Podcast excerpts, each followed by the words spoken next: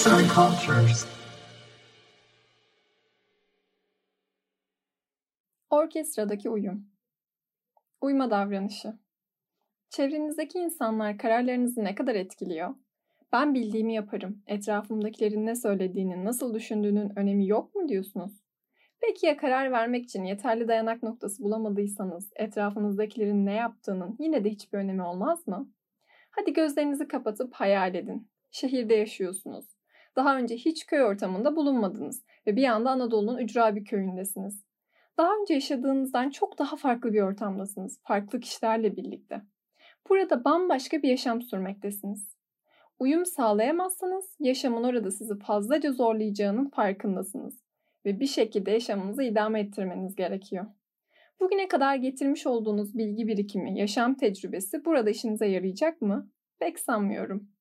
Yeni ortamınıza uyum sağlarken diğer insanların yaptıkları edimler sizin kılavuzunuz olacak en azından başlangıçta. İnsan toplumsal bir varlıktır. Birey olarak dünyaya geldiğiniz andan itibaren hayatınızı devam ettirebilmek için gerekli standartları, kuralları öğretecek rol model olacak birileri etrafınızda her zaman bulunacaktır. Temas kurduğunuz her şey bizi bir şekilde etkiler. Kastettiğim fiziki bir temastan çok daha ötesi. Göz göze gelmek, gülümsemek, birinin tiksinti dolu ya da küçümseyici bakışlarına maruz kalmak.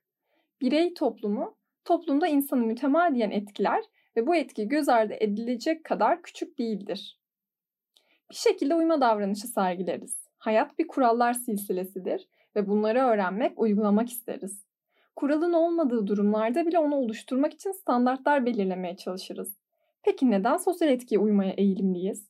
Bu uyum davranışını etkileyen sebepler nelerdir? Bundan yarar sağlar mıyız? Grup büyüdükçe grubun birey davranışı üzerinde inandırıcılığı artar. Yani siz gruptaki sayıyı ne kadar büyütürseniz uyma davranışı da bir o kadar artacaktır. Bunu hemen test edebilirsiniz. Caddenin ortasında durun, başınızı kaldırın ve rastgele bir yere doğru bakmaya başlayın. Gelip geçenlerden bazıları sizin baktığınız yere bakacaktır. 10 arkadaş birleşin ve bu davranışınızı tekrarlayın. Tek başınıza yaptığınızdan çok daha fazla kişi size katılacaktır. Hadi bunu bir de 30 kişiyle deneyin. Az çok sonucu tahmin edebiliyorsunuzdur. Grup eğer kendi içinde söz birliği etmişse uyum davranışında artma gözlenir.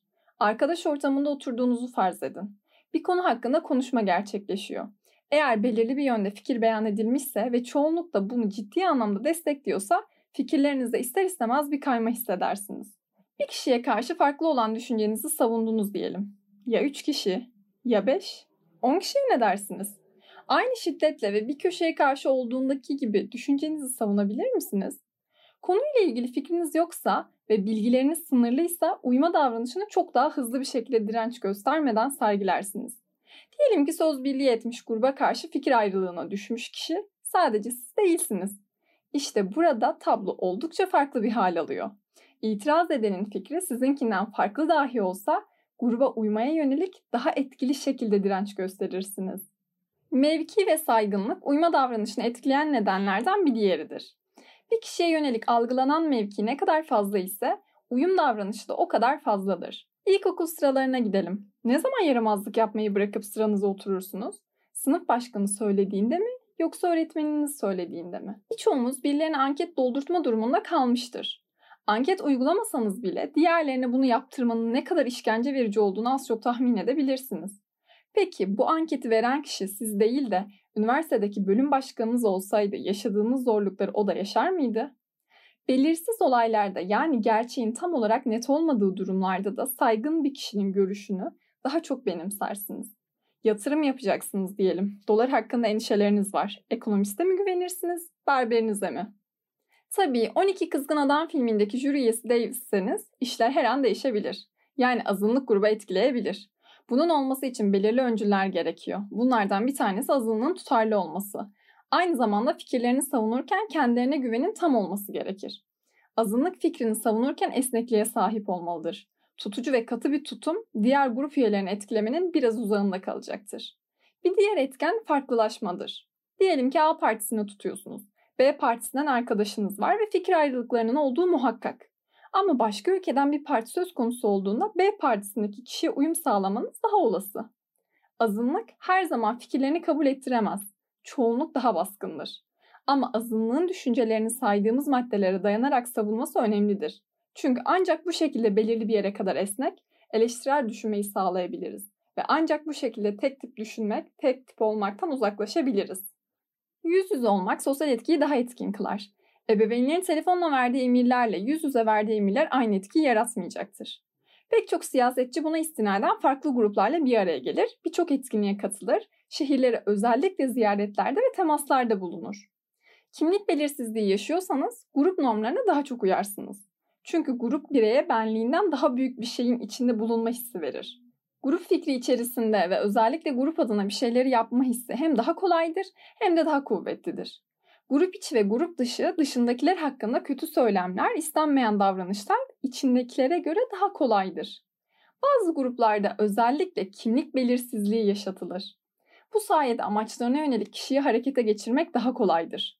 Canlı bombalar grup adına oraya ait fikirler gölgesinde ancak kendinin ve daha birçok kişinin hayatına kıyabilirler. Birine zarar vermek istiyorsanız onu özellikle benden olmayan kategorisine koyarsınız. Çünkü böylesi sizin davranışınızı daha kolay kılar. Cellat idam mahkumunun başına başlık geçirir ve kişiliğini yok eder. Bazı kabilelerde savaşçılar özellikle yüzlerini boyarlar. Bu boyama işkence yapmayı, öldürmeyi kolaylaştırır. Bir bomba atmak, uzaktan ateş etmek daha kolaydır.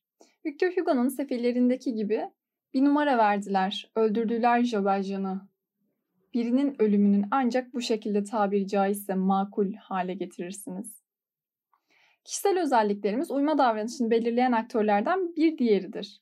Etrafınızda görmüşsünüzdür. Bazı kişiler herkesin sevdiği o filmi sevmez. Herkesin yaptığını yapmaz. Giydiğini giymez. Kendi oluşturdukları kimliklerini sürdürmeye özellikle dikkat ederler. Birey olma gereksinimi yüksek olan böyle kişilerde uyum davranışını daha az görürsünüz. Benliğin etkisi de bir o kadar önemlidir. Eğer birey ilişkisel benlik kavramına daha çok önem veriyorsa gruba uymaya daha meyillidir. Benliklerinin bireyci yönlerinin ön planda olan kişilerde uyma davranışı diğerlerine kıyasla görece olarak az kalacaktır. Kendi davranışınızın üzerinde kontrolün sizde olduğunu düşünüyorsanız ve çevrenin bu konuda müdahalesine tepki gösteriyorsanız sosyal etkiye uyma ihtimaliniz de düşüktür. Her şey muhalefet oluyor dediğiniz birileri mutlaka olmuştur. Yani bir nevi hiç uyum göstermiyor. Uyma davranışı bazı kişilerde genel eğilimdir. Kişilik özellikleri ortamsal etkenlerle etkileşim halinde davranışı açığa çıkarır. Bireyci kültürler ve toplulukçu kültürler sizin için bir şey ifade ediyor mu? Kültür de uyma davranışında belirleyici midir? Özellikle son yıllarda yapılan pek çok çalışma bu olgunun gerçekliğini bizlere göstermiştir. Bazı toplumlar bireyi, bazıları ise toplumu öne çıkarır. Birinde bireyin çıkarları, özerkliği, hakları, birey olma gereksinimi daha önemlidir. Diğerinde ise toplumun amaçları, hedefleri, birlikteliği, grup adına bir şeyler yapıyor olma düşüncesi daha kıymetlidir. Apaçık ortadaki bireyci kültürlerde sosyal etkiye uyma davranışı daha az gözlemlenir. Toplumcu kültür olan bizler, bireyci toplum olan Amerika'ya göre daha fazla grup normlarına uyma ve bu normları kendi normlarımızmış gibi kabul etme eğilimindeyizdir. İlk başta sorduğumuz sorulara cevap bulacak olursak, uyumu yararlı olarak görme ihtimalimiz daha yüksektir. Ahlaki olarak baktığımızda farklı fikirlere saygı göstermenin değerli olduğunu düşünmemize rağmen araştırmalar gösteriyor ki farklı düşünen kişileri sevmeme, dışlamaya daha meyilliyiz. Ya itaat eder uyarsınız ya özdeşleşme isteğinden dolayı uyarsınız. Ya da gerçekten o görüşe inandığınız, kendi değer yargılarınızı yansıttığını düşünerek benimseyip uyarsınız. Hepsinde de farklı yarar sağlarsınız.